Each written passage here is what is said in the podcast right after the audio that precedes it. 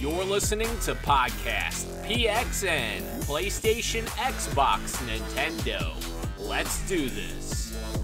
What's up, guys? You're joining us for episode three of Podcast PXN. Thanks to everyone in the live chat for coming out to the show today. Uh, just want to remind everyone that we are live each and every Wednesday at 8 p.m. Eastern Time on YouTube. If you just search for Podcast PXN, you'll find us there. Uh, I'm one of your hosts, Daniel Prindle, aka DTM, and I am joined by the pride of PlayStation, Sean Babiak. Sean, how are you today? No answer. All right, let's just get into. I ruined this joke. You son of a gun! I planned that joke. I ruined Jesus. All right.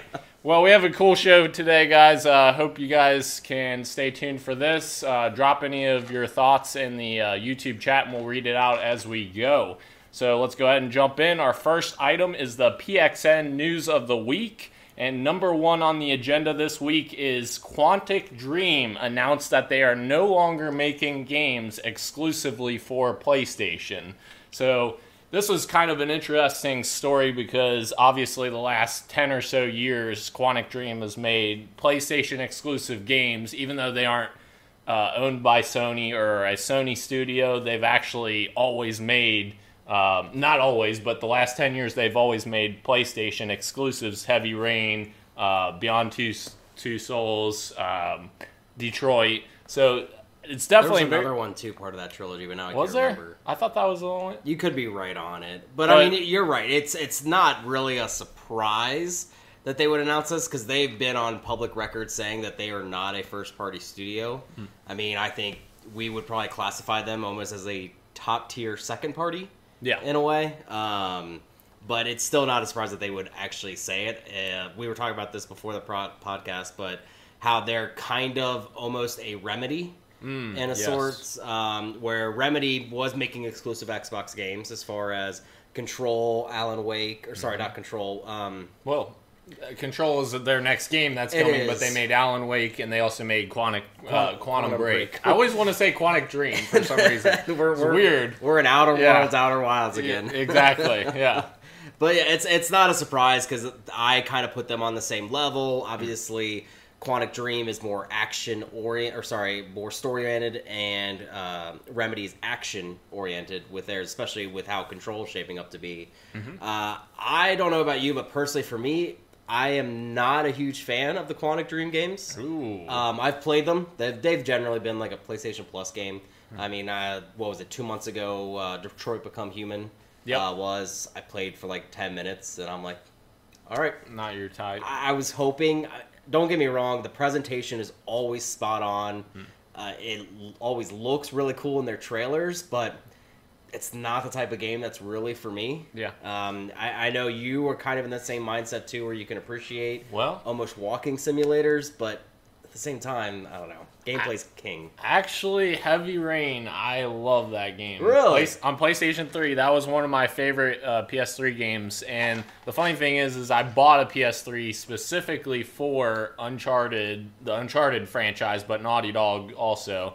Um, but when I played Heavy Rain, I was like, basically my standards were like, oh, let's just see what this is. A lot of people are like really excited about this. It's doing really well. So I tried it out. I absolutely love that game. The story grabbed me from the beginning. And yeah, the QTE stuff is kind of like, eh, what's what's the point of this? But the story to me is what grabs me in their games. The only thing I will say is Beyond Two Beyond Two Souls I never played and I heard it didn't get as good of reviews as Heavy Rain, so I kind of was just like, ah, I don't feel like I need to play this. Detroit, I actually bought, but I have not played it yet. I really want to play it because I've heard good things about it in comparisons to Heavy Rain, but I really need to get get to that and play that because that definitely looks very very good. From everything that I've heard with Beyond Two Souls, and now granted, again, this is only like an hour in, and I guess they fixed it with the PlayStation 4 release, but was the timeline jumping, Ooh. which it didn't really make a lot of sense. Um, I think at this point in the gaming culture we're in, I really think QTE stuff is has met its expiration date. Yeah. Um, I remember it was actually pretty fun in the original God of War games because you felt in those big battle moments you had control, even though you really didn't. You were just doing something cool by matching the controls. And I know um, Heavy Rain and Detroit have those QTE things, but I, I just I don't think myself as a gamer and a lot of other gamers latched onto that stuff. So I'd Yeah. be curious if okay, are they going to continue to stick to their bread and butter Yep. uh, when it comes to that stuff, or would they maybe go in a different route? Like uh, I would almost say Obsidian. Yep. Um, Obsidian, does make great RPGs, but um, not giant open worlds like it looks like Outer Worlds is about to be. Right. Um, like because even Fallout Besides New, Fallout New Vegas. Fallout New Vegas was, but it wasn't as I guess expansive as a regular Fallout game, Right. Or the mainline Fallout games, Right. um, it'll be interesting to see how gamers kind of receive this because Quantic Dream, as we know, uh, especially what was that last year, Yeah. leading up to the release of Detroit Become Human, there's a lot of controversy Oh, surrounding yeah. that. Yeah. their Um, studio. Yeah, their studio head and all that. So, Mm-hmm. does that still translate to sales? Because a lot of people on the internet hold things Yeah. against you for a while. Yeah, that's definitely true. I don't I don't know how that's going to go, but back to your point about the whole QTE thing. Personally, I think that we won't see it eliminated, but I do think we will definitely see a lot less of it. And the the other funny thing is, is another great story game that uses a lot of QTEs is Ryse. That that game was way underrated. It was reviewed not very well, but the story in that game was really cool and like just the world they created in that game was super underrated just because the gameplay wasn't really interesting. Like the gameplay was very repetitive. Yeah, But and I think honestly to like conclude the story, I really think just having more games on more platforms is better for gamers in generally. Yeah. and honestly, studios too. Yeah. uh, I mean it's super smart that you can release on multiple platforms and hope to stick around better than if you're just going for a singular. Don't get me wrong, 100 million PlayStation 4s. Detroit's not selling 100 million copies though. no, so exactly. you pick up those extra. Absolutely. Yep, that'll be cool to see um, what they do in the future there. Um, next up, we have on our next item of the week, we have Xbox games that could appear on other platforms. So, Matt Booty, who is like the head of first party studios for Xbox, he was speaking to um, he was speaking to someone, Game Informer, Yeah, this Game week. Informer. He was speaking to Game Informer this week about uh, what they're planning on doing with their games in the future, and he kind of dropped that they could release their games on PlayStation and Switch in the future. So the interesting thing about this is they've already started to do that a little bit because uh, there's games like Ori that's on Switch, and also what else is on Switch? Cuphead. Cuphead, yes, Cuphead. But obviously, those studios aren't owned by Microsoft. Correct, They were just exclusive to Xbox at the time. So it'll be very interesting to see if they actually go through with this.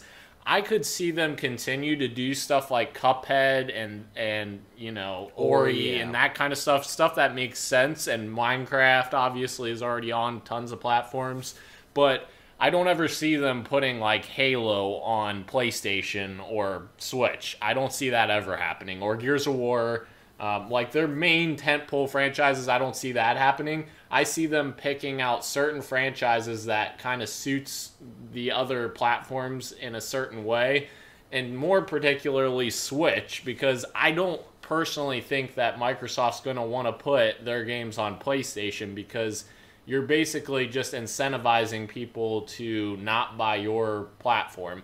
Obviously, Microsoft doesn't care if you play on Xbox, PC, or whatever, but they kind of care if you're going to a PlayStation because you're not really in their environment. You're in someone else's. If you're on PC, you're still in a Microsoft environment. So, the interesting thing here, I think, is going to be whether they go through with PlayStation. I think they will continue partnering with with Nintendo and making more titles available on Switch, but I think the Nintendo or the PlayStation thing's a little bit of a so stretch. I agree with you as far as tentpole franchises like Gears, Halo, uh, even Forza. Because in my opinion, those are their top tier. I'd say Fable, if that ever comes back, but It's coming. they say. But Playground again, Games. I'll wait till it's announced and then we can say it. It's only Playground. been loosely announced. Oh, it's Um, coming. But one, this is a smart move in my mind with Microsoft, uh, even if it doesn't come to PlayStation. Uh, because I think them growing their partnership with Nintendo is only going to mean bigger and better things for both companies. Uh, it is no secret that the original Xbox and even Xbox 360 and now the One have, for the most part, failed in Asian countries. Um, they have not gotten the stranglehold that they thought they would, or even Yep. their foot in the door. True. Um, there's a notorious reason why they invented the uh, S controller was for the Japanese market to try to actually get more selling. And that OG controller was too big. It was it was giant, but then you also think about how you played the N64 too, and you're like, oh, Yeah, yeah, yeah. potato, potato. Um, so I, I think it's going to be great for indies, especially because when you think of Switch, you don't just think of their single parties or sorry, first party platforms. Um, I get it. Everyone, for the most part, has Zelda, has Mario Odyssey, possibly Splatoon with how well that took off. But their indies are what is kind of keeping that thing afloat. Like the fact that you're getting these games from Steam from a couple years ago that look PC quality for that. I mean, was that Killer Bees coming out at some point, and that's a huge arcade game that I've never even played before, but I've only heard good things about it. So Xbox developing more uh, relationships with Nintendo to get their exclusive indies on that is only going to be better for all the gamers. Yeah. Now, do I wish the PlayStation aspect would happen? Yeah. I think it would be really cool to have certain things on there that you weren't necessarily allowed to. So, um, my thought is when it comes to the new developers that they've acquired, that's where I think those routes go down for PlayStation. So, um, who was Hellblade that they just bought? Ninja Theory. Ninja Theory. I could see a Ninja Theory game possibly being on a Sony platform. Um, even an Obsidian game, as we know, Outer uh, Worlds. Gonna kill me. Outer Worlds. Outer Worlds is going to be on PlayStation as Yes, well because So- of their previous yes. deal. Yeah. But I could see maybe their newer developers for them doing something like that. Mm-hmm. Yeah. Because maybe in the end, the micro we all figured Minecraft was going to be on everything still. Mm-hmm. We never thought that it wasn't going to be. It'd be, it'd be stupid. Yep. But maybe they're seeing, okay, hey, I'm getting 20 million from Xbox players Mm-hmm. uh, every year, which probably is grossly underrated. Yeah. Um, but I'm getting 200 million from PlayStation users. Mm-hmm. Okay, so maybe that math in the end does work out for Microsoft to allow certain developers or certain games to be on those platforms. Not everything. Right. Because you can't have everything, in my opinion. Mm-hmm. Until the world goes to a one console system, not everything's going to be on everything. Right. So we'll see. The only reason why I think that they won't do that with the new studios is because a lot of the new studios are focused on single player games, and or at least the rumors are like the Initiative, Playground Games. Um, I don't know who else. Who we just say with Hellblade? Uh, yeah, Ninja Theory. Theory, yeah. yeah. Tho- all of them are mainly single player studios. Obviously, Ninja Theory is coming out with that co op uh, multiplayer game that they've been working on for a long time, Yeah. but that's only one project. They've got multiple projects in the works, and I think they're going to be more of a single player focused studio. And I don't see them putting single player focused stuff on PlayStation. I could see them putting like a multiplayer type of experience on there, but not one of their temple multiplayer experiences. That's where it gets tricky because it's like what where what niche are they going to fill by putting it on there? I don't know what game is going to fulfill that. It it's so hard to tell these days because of how crossplay is going. Yeah. I mean, it was huge news, and we unfortunately missed it last week. Mm-hmm. But COD being cross-platform or Yeah. crossplay.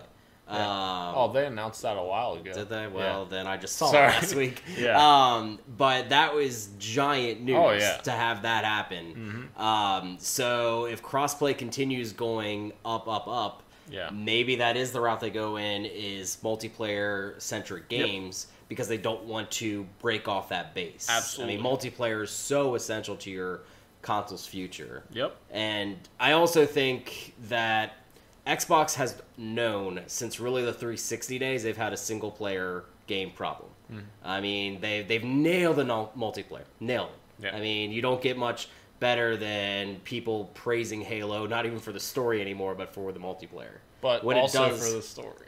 well, let's talk about Halo Five later on. Uh. Um, but I, I think them realizing that single player games do have a focus Yeah. and do have an audience, a rather big audience. I mean, God of War uh, was the highest pl- selling PlayStation 4 game until three months later when Spider Man came out. Like, that is giant when you're a single player game selling 10, 12 million.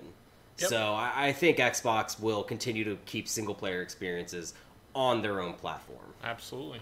I agree. Um, so the next item on our news of the week is actually one that actually affects me personally. Uh, Loot Crate has filed for Chapter 11 bankruptcy. So the interesting thing here is they apparently got some kind of investor funding from some kind of some other investor Like MoneyNet or something like that. yeah, something Yeah. like that. But they came in and basically, I guess Loot Crate's going to file for bankruptcy, and then they're going to fund them for all of their remaining uh, shipments that they owe people. Which I'm guessing they're going to continue to operate after that with this new funding. But that's very scary to me.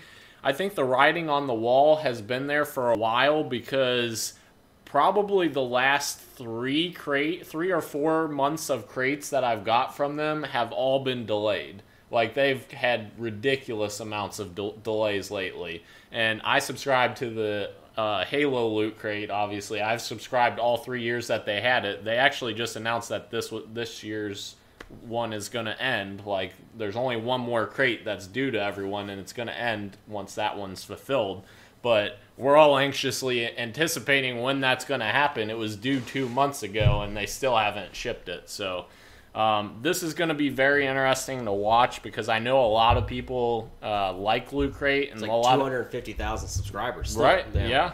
and I know a lot of people also don't like it. So I, the problem, and that's me yes, because I've had it. the the I, I had it for almost six months. yeah and I did not personally see the value Yeah. in it. Um, I remember one of the big things when Loot Crate first started was an Infinity Gauntlet oven mitt.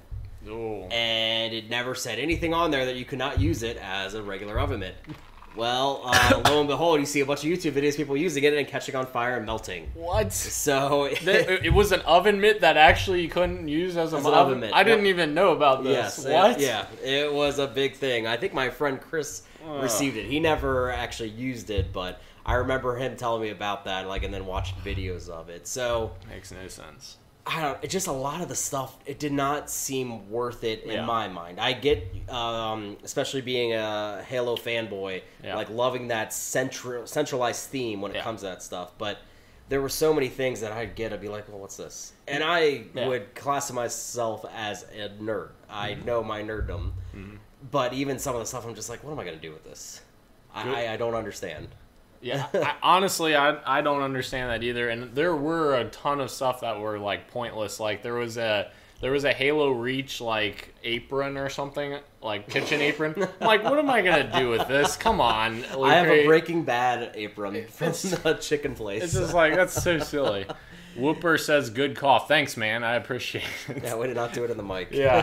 Thanks for joining us, by the way. If you guys want to drop anything in the chat, we will read it off as we go through the show here. So, I mean, I, I, I'm just curious if this is going to be the so. Uh, there's a lot of different types of these services. There's Birchbox for makeup and stuff like that.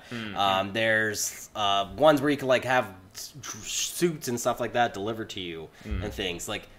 Loot Crate, in my mind, I thought was the most successful. Yeah. But so does this mean we could be seeing inevitably the downfall of this whole type of Yeah. system retail business? yeah. I, I just Well- I don't see the longevity of it. Welcome to Subscription Weekly now. We're talking about subscriptions every week on this podcast.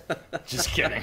All right, let's move on. Uh, so, the next item on our agenda here is a ton of new information has come out. Uh, THQ Nordic filed a new financial report.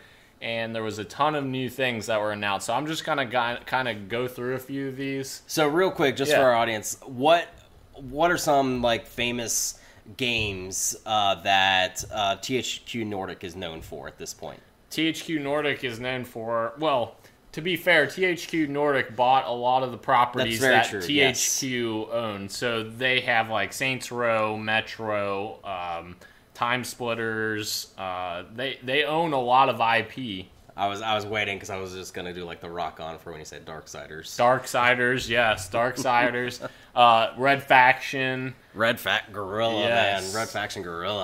I, I, I want another one. I know. th- according to what we're what I'm about to read, it doesn't seem like they're making a Red Faction game. Um, Unfortunately. yeah. So I just want to go through a few of these. Tyler says, Christina says hi. What's up, Christina? Thanks for joining us in the show. Appreciate it. Um, so Volition is developing a new Saints Row game. They're the obviously the developer that originally created the Saints Row franchise, and they also developed the Red Faction franchise. That's why I just said they probably Yeah. aren't going to have a Red Faction game anytime soon because this says they're making a, a Saints Row game. Um, uh, let's just go through a couple of these and then we'll talk about them. Dead, Dead Island 2 is being developed by Dambuster Studios, who made Homefront the Revolution. Their third developer for this game. It's insane. It's the third one that's getting passed to. Honestly, I don't think the game's coming out at this point. What's It's- the point? It's pointless. What what what is And- our investment in the Dead Island franchise? There was a mobile game, Yeah. This and or sorry, and then Dead Island One. Then there was Dead Island Riptide. Yes. There, That's not everyone's not clamoring for this franchise. and Dead Island 2, the original announcement looked pretty cool because they were going in a different direction, more of a humorous style, and then it changed completely, and now it's a mess. So, and then another one, Time Splitters creator Steve Ellis is back. Uh, he's actually trying to help plot the future of the IP, whatever that means. So I guess they're gonna look into bringing a new Time Splitters game. is that a play is- on words? Which is interesting. A play on words. Time Splitters future. Oh my god. I'm just saying, maybe some people have better puns than I do. there's there's just so much that came out of this. 4A Games is uh, working on the next Metro game, which I love the freaking Metro games. Shout Tyler, I made him play them this week. He's been playing Metro 2033. I try. I still have to beat Metro Exodus. I've been working on that. Which one's the second one? Metro Last Light. That's the one I really like. That one's I did not like. I did not like the first one. The first one is rough Yeah. all around the edges, but the story and the atmosphere it just nails, and Yeah, that's the- what's the so, second one was really cool. The second one was unbelievable. I absolutely love that game. My fridge is making water now. That's great. um, uh, also, THQ Nordic has acquired Gunfire Games, who's been making the the new Darksiders games like Darksiders uh, three. And then I guess they're working on Genesis as well. Uh, they're helping with it, but that They're was actually a THQ Nordic that was making because those were basically in development at the same time. So the gist of this is THQ Nordic is acquiring a ton of talent and acquiring a ton of IP. Like over the last six months to a year, they've been acquiring IP like no other. Like Time Splitters, they actually just recently acquired them like a couple months ago. I remember reading that they acquired that IP. And uh, also Red Faction, they got, they acquired that IP because they didn't originally have that. It just makes me a little nervous with a lot of hands in one cookie jar. I mean, Mm-hmm. They're THQ Nordic, or sorry, THQ in general, went up for a reason. Yeah. like or it just it, the formula or whoever the leadership was at that point, Yeah. it was not being run well. And I get it. That's also when the decline of third party was starting to massively hit everything. But th- there was this talk about a year ago about them getting ready to buy everything, how many IPs they were going to be stacking on, and even mm-hmm. then, it's like they're not that giant of No. a team to have all these games going on at the same time. So it just makes me worried that is every game going to get the attention that it needs? And my question is, where are they getting all this money? Like THQ Nordic, Nordic, Nordic Games was the one who bought THQ's naming Mm-hmm. properties, and they they rebranded as THQ Nordic. Yeah. But it's like, where are they getting all this money to do all of this? I feel like they're going down the same path as THQ, where they are putting their hands in too many baskets, and they're gonna run themselves out of money. Yeah. And we're gonna have THQ bankrupt again. Like it's gonna be the oh. same thing all over Well, and like the other thing I'm thinking of is I, I don't know about you, but I don't know how many people are more clamoring for a new Saints Row game as opposed to a GTA 6. I mean, Saints Row 4, mm-hmm. I actually found to be a lot of fun. Um, uh, the superhero aspect, the going to hell aspect was cool. all right, every single Saints Row game has up the ante, up the ante, up the Mm-hmm. Ante. Where do you go from here? Like that Mm. you don't just in my opinion, you can't just go back to your Yeah, beginnings. I th- I think that they're going. I don't know if this is the right decision, but I think they're going to reboot the series. Th- that is the right decision. Yeah. That at this point I think it is. right. And the thing, the funny thing is, is you said you like Crackdown Four for all those reasons. I kind of didn't like Crackdown Four for all those reasons because it felt like.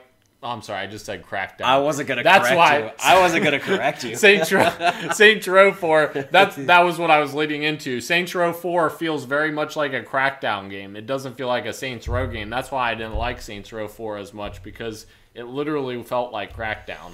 And my thing was Saints Row Three had such a perfect like gameplay loop, and it had such a perfect amount of like humor and everything. Like the crazy stuff you could do in Saints Row 3 was just hilarious. Like you had like dildo bats and stuff. It was just Can you say? Am I allowed to That- say dildo on the that's that podcast? that's PG-13 I think, maybe. I don't think Well- a, a dildo implies Well, not PG thirteen. okay, what thirteen It's year in old? the, it's in the game. So all right. So yeah, that I just thought that the humor in Saints Row 3 was perfect and I liked that gameplay style. It was still on the ground and it wasn't this crazy over the top superhero. But I think you would agree at this point too. The genres of all these games, Time Splitters, uh, Dead Island, Saints Row, even Darksiders, they've all evolved and changed so much since their last release, Yeah. including even Red Faction, if that ever gets announced. Mm-hmm. Everything in those genres has evolved. Yeah. Um, specifically, going back to Saints Row, GTA 5 has made things so much more uh, online focused. Yeah. I mean, that game is still going strong since being released in 2013. Yep. So, where does Saints Row pick up the baton essentially Yeah. from there? That's true. Um, so well, that's kind of a rundown of what happened there. I just wanted to talk about that. I know it was a lot of stuff, but it was just Very happy for Very. Time Splitters hopeful reboot. Yes. Um, two was a lot of fun on the PlayStation 2. yes. Um, I, I, I like that series a lot, uh, especially with me getting back into some FPSs recently. I Yeah. think it would be great to see what's what they're going to do with it. Yep, absolutely. And we have one more item on the news of the PXN news of the week. Um, we obviously don't have any Nintendo news really this week. That it's been pretty quiet on that front, so obviously we apologize. Just a that. few indie But- releases. By a few, I mean like 40 a day, because that's Nintendo Switch at this point. right? And how do you want to find them? I'll but- just look at the store. Yeah. I hate their, their stores so bad. Ugh. All right, so the last item of the week uh, news of the week is uh, Need for Speed Heat has been announced with gameplay being revealed at Gamescom Live next week. So Monday, uh, I believe at 2 p.m. Eastern time, Geoff Keighley's having his whole ordeal for Gamescom. It's called like Gamescom Live, and he's going to be showing a bunch of new exclusives for um, obviously Need for Speed and a bunch of other games as well. I know Xbox Game Studios popped up there as well. I think I don't know if PlayStation's going to show anything. They all three have some sort They of do? presence. Okay. I, I don't believe. Again, do not tailor your expectations Yeah. when it comes to Gamescom. Yeah. Um, I, it's not. We're towards the tail end of this generation, so the massive amounts of releases and announcements are not going to be what they once were. But Right. And I still people- think it's going to be good. and people will save stuff for E3 next Yeah. year. So yeah, I, it's definitely going to be interesting to see. It's kind of weird that they're waiting so late to announce this. It literally just got announced today. Need for Speed Heat.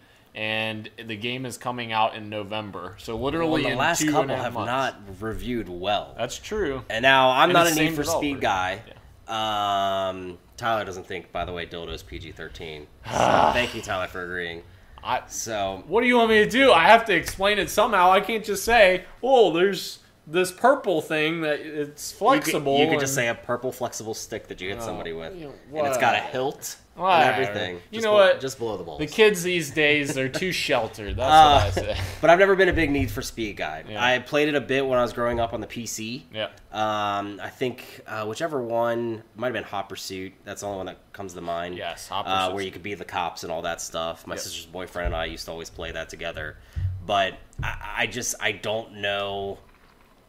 At least in my circle of friends, who's really excited for a Need for Speed? I know a lot of racing fans love it. I think it's also good for competition. Gran Turismo is stagnant at this point. So Forza doesn't really have competition in that, Mm-hmm. and I think the only way for Forza to keep improving, in my mind, because they do such a stellar job every single year, Yeah. the only way you can truly continue to rise on that is healthy competition. Hmm. When you see your uh, your your threats essentially, like what they're doing. That's why we were talking about this last week with your disappointment in Madden. That's where I think Madden has done itself a disservice. It Yeah. doesn't have a competition. Um, I mean, really, only MLB shows the only franchise that's a sport or anything like that that doesn't have competition, but it's still doing fine without it. Uh, but I don't know. I digress. and even and even friendly competition is good. Like you see with Turn Ten and Playground Games, Oh, kind yeah. of going back and forth with uh, Forza Horizon and Forza Motorsport. Both of them ha- kind of have their own competition. They want to make the best Forza game that they can, and they kind of feed off of each other, which is so cool. Even though they're very different Forza games, it's still very cool to see them Yeah, sim and feed off each other. Yeah, exactly. Um, so that kind of wraps up our PXN news of the week. Uh, we're gonna jump into the games we are playing. Um, actually, we got a couple comments here. Whooper says everything ha- has been done in racing games now. It's just tracks and graphics. How different can racing be? You that's a good point. Um, there is a certain threshold that you can hit. However, I will say, like Forza Horizon is one of my favorite franchises and every iteration they somehow find a way to make it even better. Like Forza Horizon 2 was amazing when it came out on Xbox One. I was very excited to play it.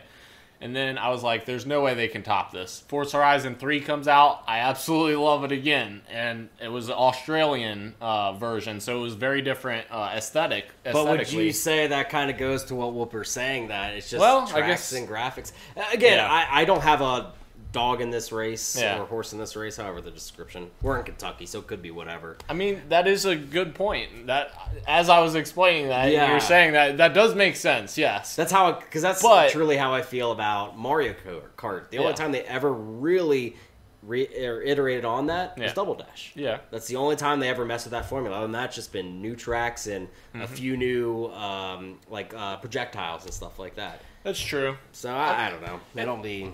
You could kind of say that for any game, really, that's in the same franchise or the same genre, even. It just kind of depends on what what unique element can they add to the game to make it interesting. Like Yeah. Forza Horizon 4 added the seasons, which was a super big change because you have literally the same map that changes throughout the season. So you have winter that you know has snow covered areas that are very different than the summer covered areas that that are completely barren. So yeah, I I do agree with what you're saying. It's just to a certain extent, uh, I believe that they're kind of pigeonholed into that. But next, uh, we're gonna go into the games we're playing. So Keyword this week is actually we are yes, playing. yes, we did play Cuphead Yes. for a couple hours on what Saturday or whatever. Yeah, I believe it was Saturday. We played Cuphead, and man, that is a very good video game, but it is very, very hard. And I definitely get frustrated very easily with hard games. So I was like, all right, we can only play a f- couple levels or a few levels, and then I'm out because I will get furious with this. I just keep dying over and over again. But that game is so freaking good. The aesthetic of that game, the controls, everything feels perfect. That that game is just a master class. So first, let's just say Daniel now has all A's in Island One, And I had moi. D, and I had D's before. and he had D's before. Uh, so this is kind of where th- this type of game is more my bread and butter. I love these punishing games or get good games. Yep. Um, only because the repetition of dying, retrying, dying, retrying does not bother me. I find that loop fun because while it is punishing, it, you are being punished for your mistakes, not the game's mistakes. Um, Dark Souls series does this very well. Uh, likewise, to be make sure that you understand that the reason why you died was because you weren't appreciating and abiding by the mechanics of the game. Same thing when it came to Cuphead.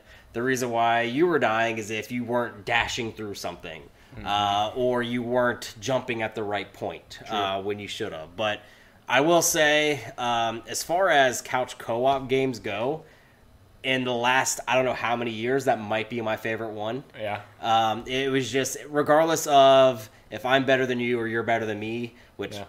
okay, I'm better than you. Uh, in Cuphead, really? That's true. Yeah. uh, I just had a blast, uh, just you and I playing. Yeah. Uh, whether it's just yelling at uh, one of the characters in the cloud because Yeah. they kept hitting us with a machine gun. Yeah. Uh, or being on the train ride and trying to figure out which way the skeleton was going and getting screwed over by the flying pumpkin, basically. Yeah. Uh, it is a very kiddie game with a lot of fun, even if you're not a kid, I think. Yeah. And I, I mean, I hope the franchise uh, continues even after the DLC. Yeah. I think they have something really special on their hands. Uh, when it comes, obviously we know they're getting a Netflix show, Yep. but I, I'll watch it, but I don't really care about it because I want a Cuphead two. Yeah.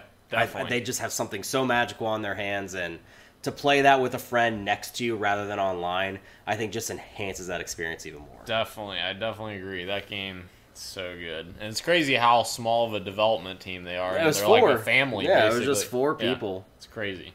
Uh, kind of on the same uh, train here as couch co-op or couch multiplayer games. Played this new game that I already owned from Games with Gold, and I actually played with Tyler and uh, Whooper, who's in the chat right now. It's his name's Ben.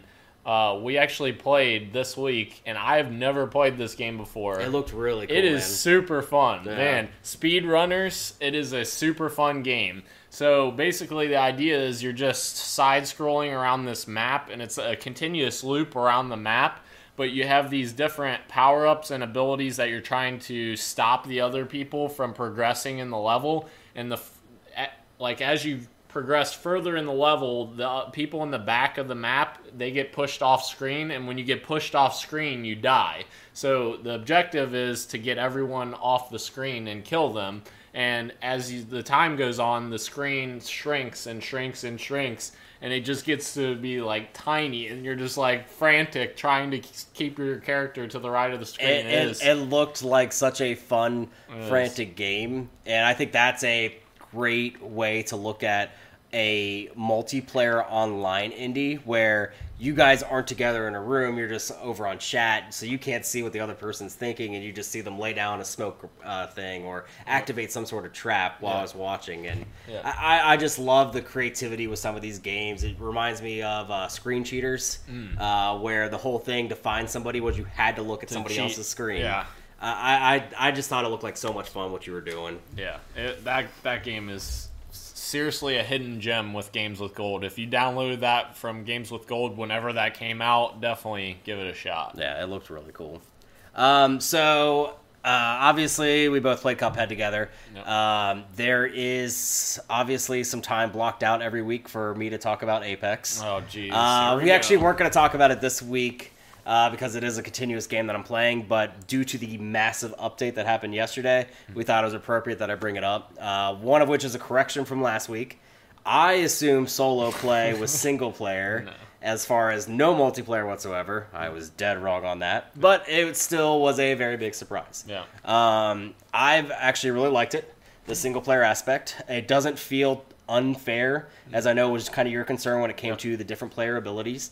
Uh, I've played as Caustic, uh, Mirage, Pathfinder, obviously, um, and even Wraith, and I've still done decently well. Now, I haven't won yet. The closest I ever got was second place, but I still have enjoyed my time so far. Uh, and also, it is double XP week for this launch, so that's pretty cool. I've leveled up my battle pass tremendously with it. But this is where we come to the down slope of our story. Uh, when it comes to Apex, we gave them a lot of credit as far as Respawn and EA last week, as in comparison to Fortnite, how they're doing loot by loot crates, boxes, all that stuff. Um, this Iron Crown event is abysmal. Just it is one of the most predatory and worst loot crates I've ever seen with any of this stuff. So what what are they doing? So first, there's 24 unique items that you can get uh, unlocked through a loot crate randomly, um, or you can buy the loot crate for 700 coins, which is basically seven dollars. When meanwhile, a regular one only costs a dollar. Wow. Um, then when you unlock every single pack, you can then unlock a exclusive axe for Bloodhound by paying thirty five dollars for it. Mm-hmm. Oh you have that ability at that point it. Thirty-five dollars For an axe for a melee kill, which melee kills are not the main way to do stuff. Oh my god! Now, here's where some credit will come due. When it comes to those loot crates, you will never get a duplicate item. You're always guaranteed a legendary or a epic, so yellow or purple. And if you somehow get a duplicate, you get these new points called crowns, which in the end this whole thing will translate to crafting materials, which you can use to create whatever you don't have unlocked yet. So that is the one good thing I can say about this whole loot crate epidemic. Um, it is it is a real shame. I know IGN had an article on their uh, website today as far as saying how bad it is. It it is very bad, and I, I really want this Pathfinder exclusive skin. Yeah. I'm already under the impression there's no way I'm going to get it unless I pay money, and I've been on record before saying that I would actually give money to uh, this game. I've given about fifteen dollars for the initial battle pass. I would give it just to have that skin, but the way that they're doing this Yeah. really turns me off from doing it. So I'm not going to. man, I really hope EA learned their lesson with Star Wars Battlefront 2 because with Star Wars Jedi Fallen Order coming out this fall, I hope that stuff doesn't make it in there because I know that they I'm pretty sure that they've announced that they there's not loot crates in that game, but I don't I think they were asked about microtransactions and they were kind of tight tight-lipped about it. So I'm a little bit concerned about that. But My hope is that this isn't a dark stain on Respawn. Yeah. Um, because we have complimented them so much over our first two episodes Yeah. that this is their baby at this point that's doing so well. And now there's a lot of negativity with these loot crates. And honestly, I don't even care about the loot crates. Fix the loading screen. yeah. I'll say it one more. Time. Fix the loading screen. Again, it's still happening. Even with the update, I unlocked a loading screen yesterday, and it kicked me out. It's annoying. That's a mess. Um, so, I think we're just going to dive into our topic of the show. So, I kind of thought this week would be a good week to talk about this because of all the stuff going on the last couple of weeks. Um, so, I kind of wanted to briefly talk about like our um, good, uh, positively affected things that have happened to us in the industry as uh, when it comes to video games and how they've positively impacted our lives and stuff like that. Like showing games for good instead of games for bad. I know the media and Walmart. Not pointing anyone out in particular. Walmart. So This is the weekly. sh- I was gonna say, Yeah. are we going? So we had you attacking Yeah. people. Now we're gonna have company. Yes, Walmart. All right. Yeah. We're still gonna come up with a name with this, but this is this is Daniel's shit list. freaking Walmart. Jeez. Yeah, so we just wanted to like talk about what briefly about our ideas of what how games have positively impacted. And like the thing is some people want to say that video games cause all this these problems in the world and cause mass shootings and all this baloney. It's just the insane part is is all the people that are saying that don't understand games and have never played games. To me, for you to criticize something, you have to actually experience it. You can't just go out and say, "Hey, that's awful, that's stupid," or "That's something that can cause this if you've never even experienced it yourself. So the thing is, I wanted to talk about my positive impact that games have shown. Like, all the way back to when I was in elementary school. Like, games have always connected me with other people. And that's the really powerful thing to me about games. It connects you to other people that you otherwise wouldn't have the ability to connect yourself with. There are friends that I made in high school and middle school that I connected with online and we became really good friends and we would always hang out online and, and do all those things. Now, granted, many of those people I don't talk to now because they all went their separate ways or whatever. And Some people just grow out of gaming too. Yes. I understand. It is It- it is a hobby, Yes. but it is a very very fun hobby. I, But- that sounds weird to say, but Yeah, and I mean, even a recent example like Tyler and Ben, who's in our chat right now. I literally met them playing games online and met them online in an online place talking about games, and that's what's so powerful about the medium is you're connecting yourself with other people. There's other things that are really exciting about the industry, like storytelling and gameplay and all these other things. But to me, the most important thing that video games can give you is other people. And that that to me is what's the most powerful thing and other people don't understand that that don't play video games. So uh, that that's just my brief thoughts about it. So I don't know what kind of I thoughts you mean, have, but we we kind of had a tough time talking about this subject, even when uh, you left out Christina. By the way, oh, I I just That think you're an awful person. I'm sorry. I He's not he's not sorry at all. I am completely sorry, Tyler and Christina. Oh my gosh. Yeah. Yes, and Christina. Yeah. I'm. I, I wasn't meaning to. I really wasn't meaning to point out specific It's- people. I was just trying to. 2019, Daniel. Girls up. play games. Christina, yes, I apologize. I missed you. I'm so sorry. Um, so we we had a tough time talking about this even off camera because Yeah. This is a one. It's a local issue. We are not far from Dayton. I grew up only 90 minutes outside of Dayton. I have friends that live in that area too, where unfortunately those that mass shooting took place. Um, By the way, I just want to stop you a second. We just lost viewers because Christina just left the chat. Oh, now we got it back. I can't sorry. blame her. Just kidding. That's okay. As I talk about something serious. Sorry, sorry. Go ahead. Sorry. Serious. Serious. Um, I, just think it is the downfall of our politicians and our leaders when they want to singularly focus on video games being the downfall because they can't figure out how to explain it better. yeah. Um, every country, for the most part, has some access to video games. Um, whether it's something on a Commodore 64 that just got to them in a, maybe in an impoverished country, or Australia that has very strict guidelines when it comes to video games. They still have those games for the most part. Um, but yet we have this epidemic when it comes to mass shootings in our country. And we're not at all going to get political as far as where you feel on gun control or any of that stuff. But both of our politics align in the fact that it is not the fault of video games or gamers alike. right. Exactly. Um, it, it's, in my opinion, ridiculous to think that there is over 1.7 billion people that play video games, and we have to assume that because of video games, those 1.7 billion people are susceptible to having psychiatric, psychiatric um, issues. Yeah. Um, so when we were kind of looking at this and talking about like the topic of our show and games for good, um, I 100% agree with you. One for friends. Um, I just now, and we talking about like in the last five months, gotten into online games, specifically Apex. But the friendships now that I have are stronger than they were. My buddy Chris and I will always be best friends. Um, same thing with my friend Mark, but I wasn't. Um, I knew my friend Emily. Um, like we hung out at separate things, but like I'm so much closer with her now than I ever was, and that's due to a game.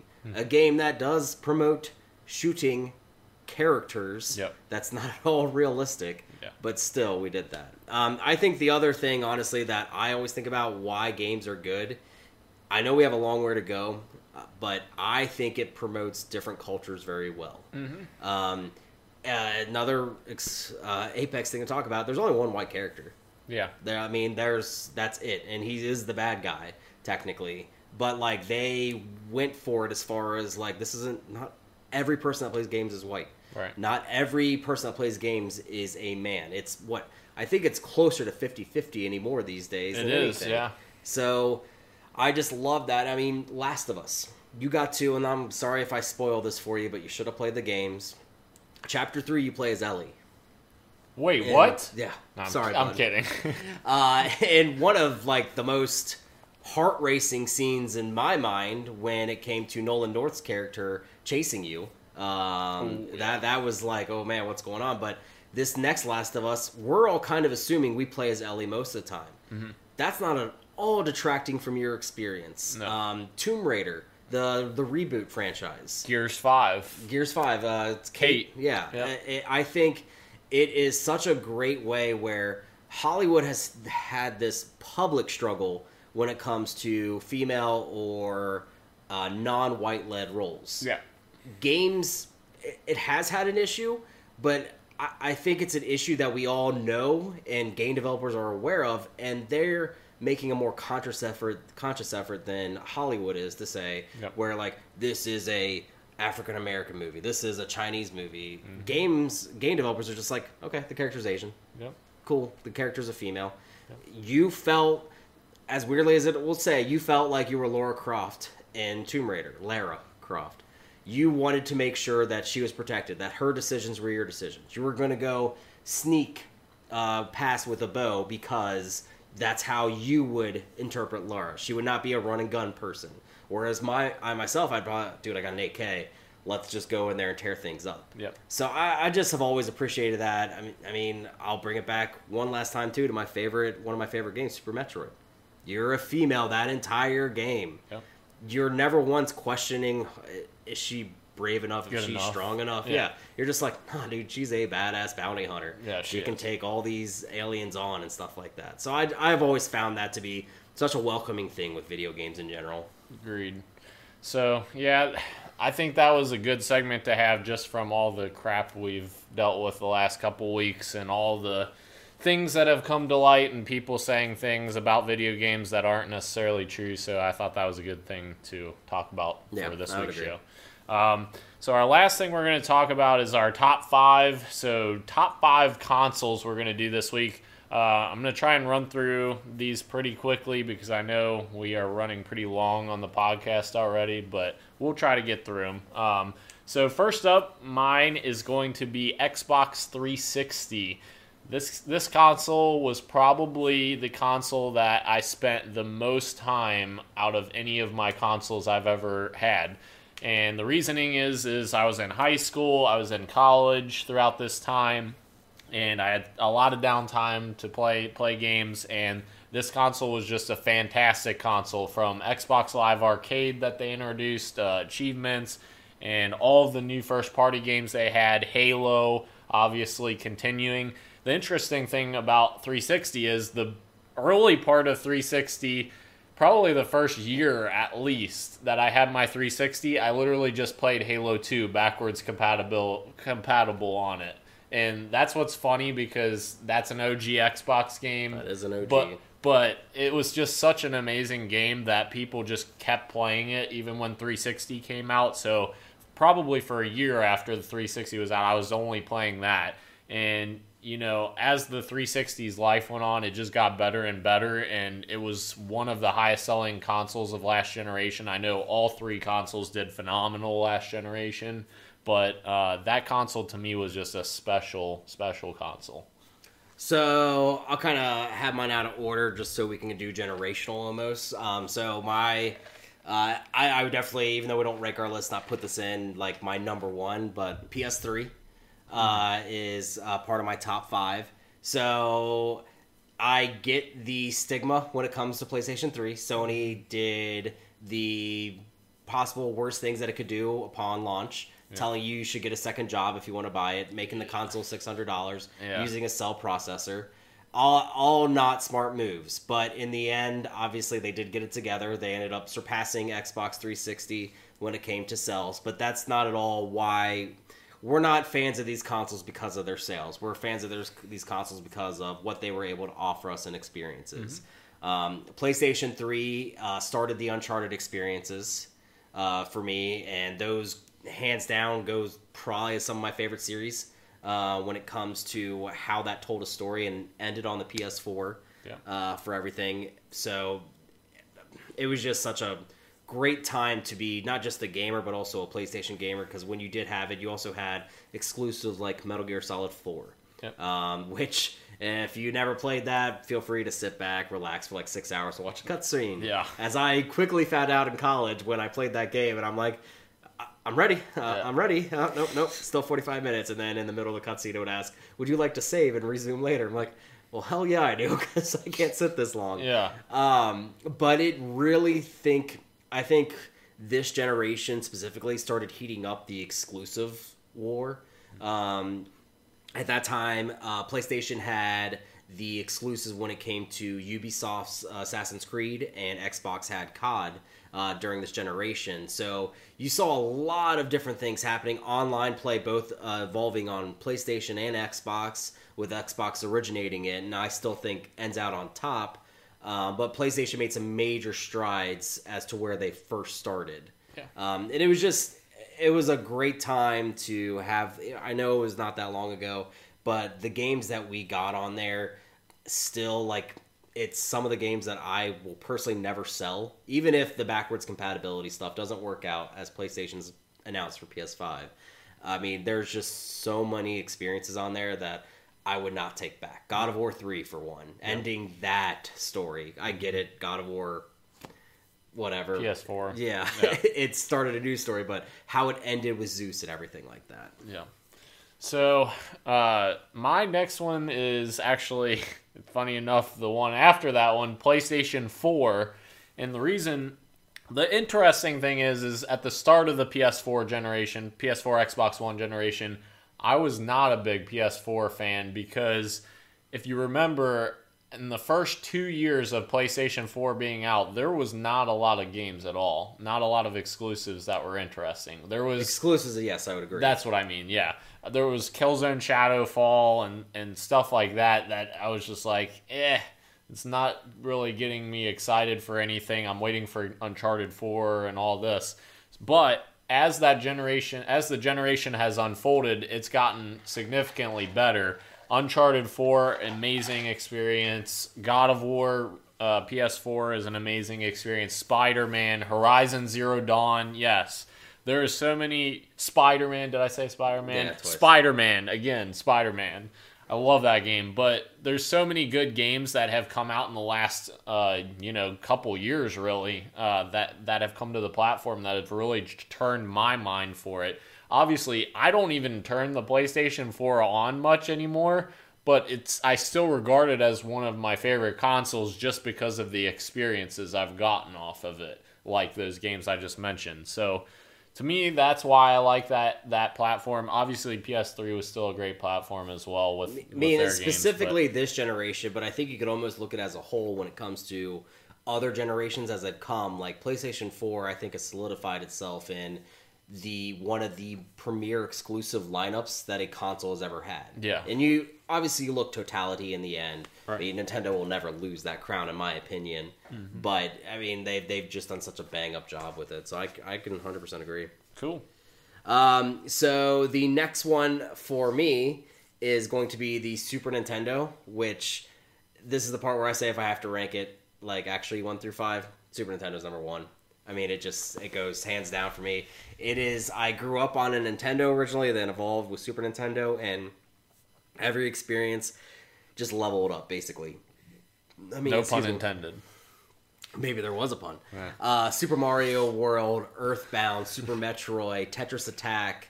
Uh, it's just amazing some of those games that are on there. I mean, the 32 bit generation is always looked upon so fondly because of how well everything has aged. I mean, you could still put in Mega Man X today and think that you're playing an indie darling from from right now.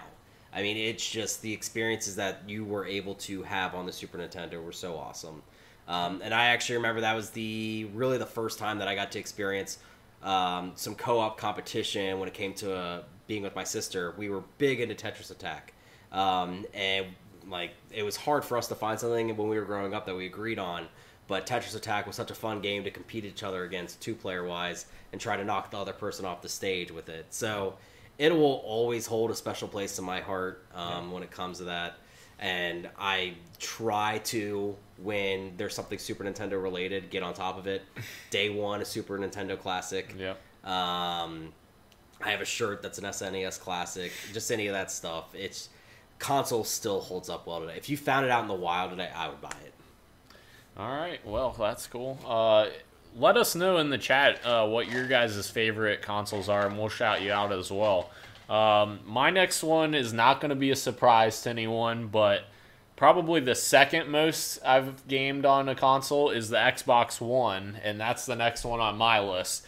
This may come as a shock to people that think that there's not a lot to play on Xbox or whatever, but the Xbox One is my place to play all of my games. So that's why I kind of lump this in there. Like the games that have come out this generation have been so good, and I lump that in. But also the exclusives it's almost the exact opposite for me as PlayStation 4. The exclusives at the start of the generation, this generation, I really liked. Like Ryse, I know it didn't get reviewed well, but I really liked Ryse. And Dead Rising 3, I liked a lot. I didn't like the first two Dead Rising games because they felt I super. I hated the second. That Oh, timer. I hated the. God, I hate the timer. I absolutely hated those games, but three three basically made it like a super gritty and realistic type of zombie experience. So that's why I really liked it because it was a lot more down to earth and it was a lot of fun to play. The story was still like, what the hell heck's going on? But Japanese games, they don't have to make sense. They just have to play well. exactly, yeah.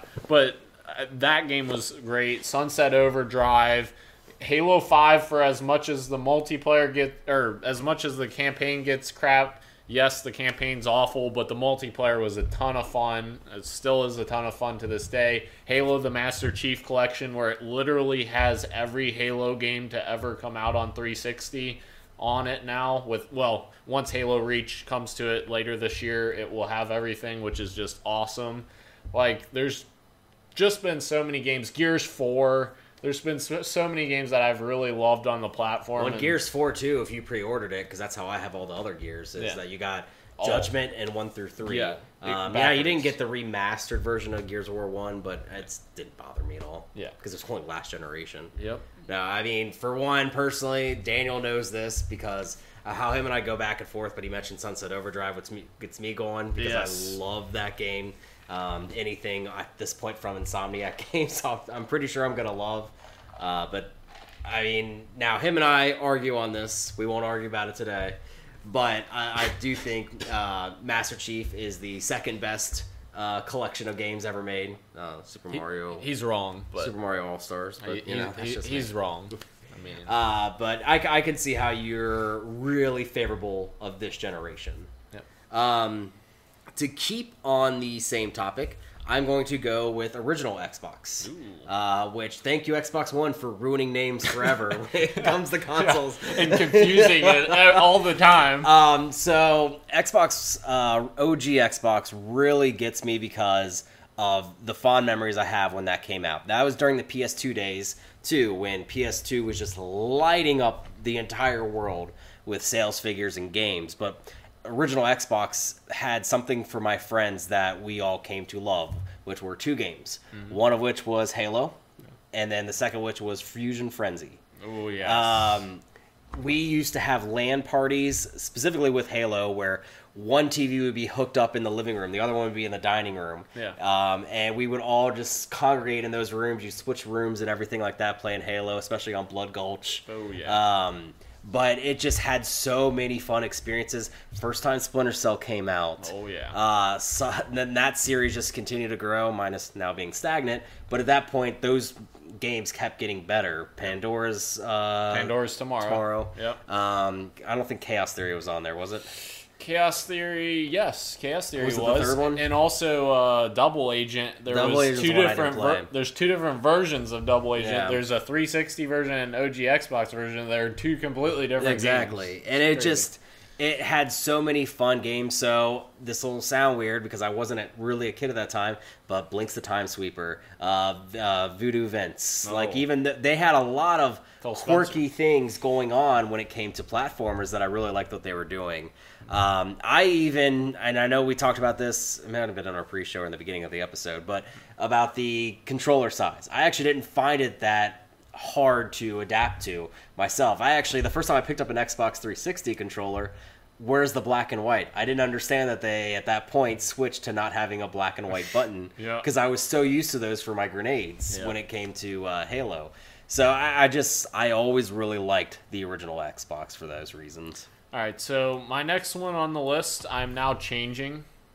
I originally had GameCube on there, but after everything you just said, I'm like, why do I have GameCube on there? Original Xbox, I'm putting on there instead of GameCube. I had GameCube. GameCube is a very good console. It was though. a good console, but after I thought about it, I'm like, wait a minute. Original Xbox was way more important to me than the GameCube was because the GameCube was kind of my, you know, uh, filler until I got the original Xbox because that was what I had right before the original Xbox. But the original Xbox, you're right, it was just an amazing thing for original Halo and playing online with your friends in Halo 2 like that was some of the best memories of my entire childhood was on the original Xbox. So yeah, I'm changing mine to original Xbox now after that. And the funny thing is, just to kind of give you a little background, I would play original Xbox and Halo at my cousin's house. We would play LAN parties at his house because he had an Xbox and I didn't. Well, my brother just sum up this story, my brother's friend had an original Xbox and he left it at my house, and I actually kept the original his copy of Halo CE that he left at my house, and that's still the copy that I have today. I never bought a copy of Halo CE on Xbox. It's kind of funny story. So, even though it's on your list, I do want to give a shout out for GameCube for having Metroid Prime, Yeah. uh, Super Smash Bros. Melee, Yes. um, Absolutely. and uh, Super Mario Sunshine, Sure. because I did love those. There you go. Um, so my next one is actually uh, it's technically not a console, and I get that, but it is a gaming device, and it is the Game Boy. Yeah. Um, I had every iteration of a Game Boy. I had the original. I had the Game Boy Pocket. I had the Game Boy Color. I had the Game Boy Micro, which I hated the Micro. Um, and then obviously Game Boy Advance, and they kind of did away with the name after that. But the Game Boy had so many great experiences on them, uh, for me at least. Um, it's the only time I've ever played a Pokemon game, um, and I actually really liked Red and Blue, uh, specifically because I figured out the glitch very early on, and I was able to get level 99 Pokemon. Um, but I, it, the, now the franchise never stuck with me, other than me knowing the original 150. Um, but Catch 'em all. yeah. Uh, it just had Tetris, probably the most famous game ever made, um, next to Pong, basically. I mean, you instantly hear that music, you know what's about to go down. Um, I played so many hours on that. Even my mom would play that with me, too. Um, the accessories, as clumsy as they were, I can still remember in my head. Yeah. Having you had your giant Game Boy, and then you had your magnifying glass on top, then you had the lights on the side because there was no backlight for the, the device. Yep. You had a joystick to help you when it came to certain platformers. Uh, it was just such a fun thing. It was the first time that you really had a gaming experience on the go. It wasn't one of those Tyco handhelds where you're playing Aladdin on a single screen where they just animate the drops or something like that. It truly had some memorable experiences. Super Mario Land, Super Mario Land 2, where you're kind of fighting Wario, but not until like the very end. It introduced him actually to the whole series. Uh, WarioWare started on the Game Boy. Um, Advance iterates everything like that to give me one of my favorite RPGs of all time, Tactics Advance. So it just it'll always hold a special place in my heart. Downfall is I can never play mine again because I left I left the batteries in it. Yeah. And I remember cleaning out my oh yeah I cleaned Oh. out my closet like when I moved to uh, college when I was 18. I was like oh look at this oh let's see if I nope can't turn on it's all corroded. That sucks. Yeah. That was that was such a good handheld though. Um, so my next one, keeping on the Nintendo hype train, well, this is my last one, is the N64, Nintendo 64, which I famously dub, yes, famously dub it as the Rare console because Rare had so many good games on that freaking platform. That was such a good platform for Rare. GoldenEye, Perfect Dark. I mean, they were just perfect games for the system that they made. Banjo Tooie. Banjo, yes, Banjo Kazooie, I freaking love. Uh, so those games were all phenomenal. Jet Force Gemini. Yes, absolutely. Go, keep going. I mean, That's that's about it that I can name off their console. Well, for, for- but the N64 was just an amazing console, and the controller was something that people were always like confused about. Like, how do you hold this? But in the end, the cons the controller actually worked fairly well for at the time. Like it was a very good controller for the time. It was the first controller with a joystick. Yeah. Uh, as far as the consoles go. and that's super revolutionary. Uh, obviously, you don't have the twin stick, but the interesting thing is, is a lot of games started to use the yellow stick that was on there and use it as dual stick, which ended up being a big deal. Like in today's gaming world, where you're moving your head and your body at the same time. So that's definitely a very revolutionary thing that they introduced with the N64. I mean, the first time that Mario went 3D in Mario 64, Oh. Zelda went 3D. Ocarina of Ocarina Time, of yes, Time, all um, so good. So yeah, the experiences on N64 will one they'll never be replicated on any other console. We'll Yeah. never make that jump from 2D to 3D again. Yeah, I mean, unless 4D actually becomes a thing, and you can start smelling the, I don't know, the pavement when you're I don't getting wanna do that. I, I know don't want that. exactly. uh, but no, 64 is such an amazing console. I mean, even the unfortunate Donkey Kong 64.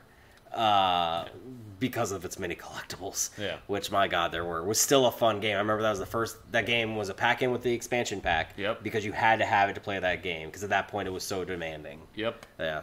Was su- that was a super fun game. A lot of people give that game crap, and I love that Yeah. game. Um, you will agree, though, too many collectibles. Yes, Too many collectibles. Yes. Not everyone needs their own banana. no, I agree with that. Oh my gosh, that got old real quick. Yep. Um, so the last one is uh, basically what translates to sale numbers. The number one console of all time, which is PlayStation 2. Yeah. Um, so I like this, I guess, more for what it's done for the entire gaming industries as well as what it's done for me as a gamer.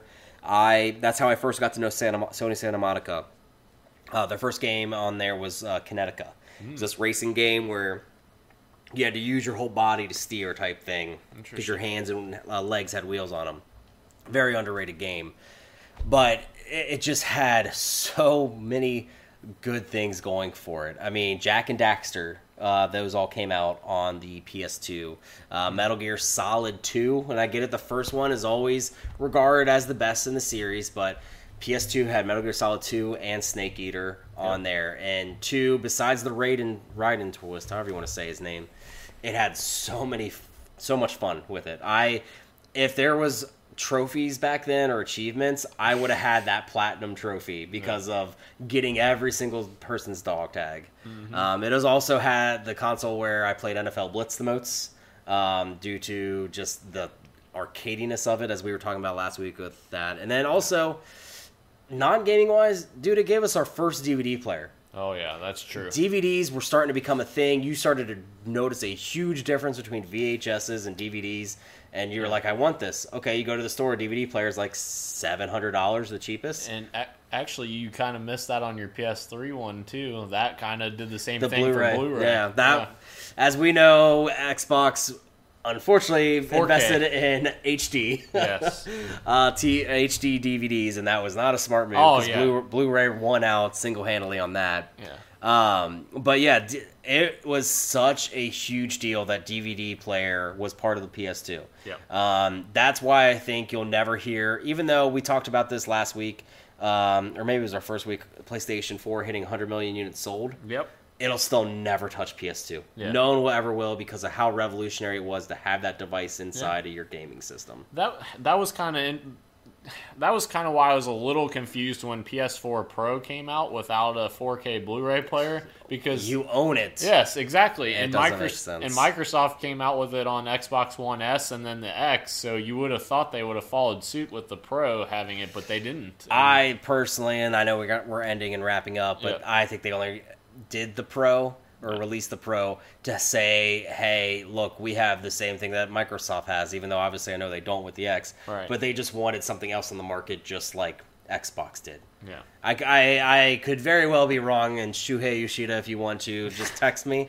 Yeah, I'm Uh, pretty sure he's not Yeah, watching. he's, he's got my number. He's good. Oh, it does he? Yeah, he's like, hey, I know, I know, we screwed up on Last Guardian.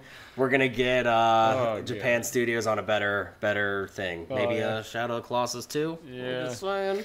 Uh, don't get No, your that would never happen. don't get your hopes up for that. Text. you die in the end. Oh jeez.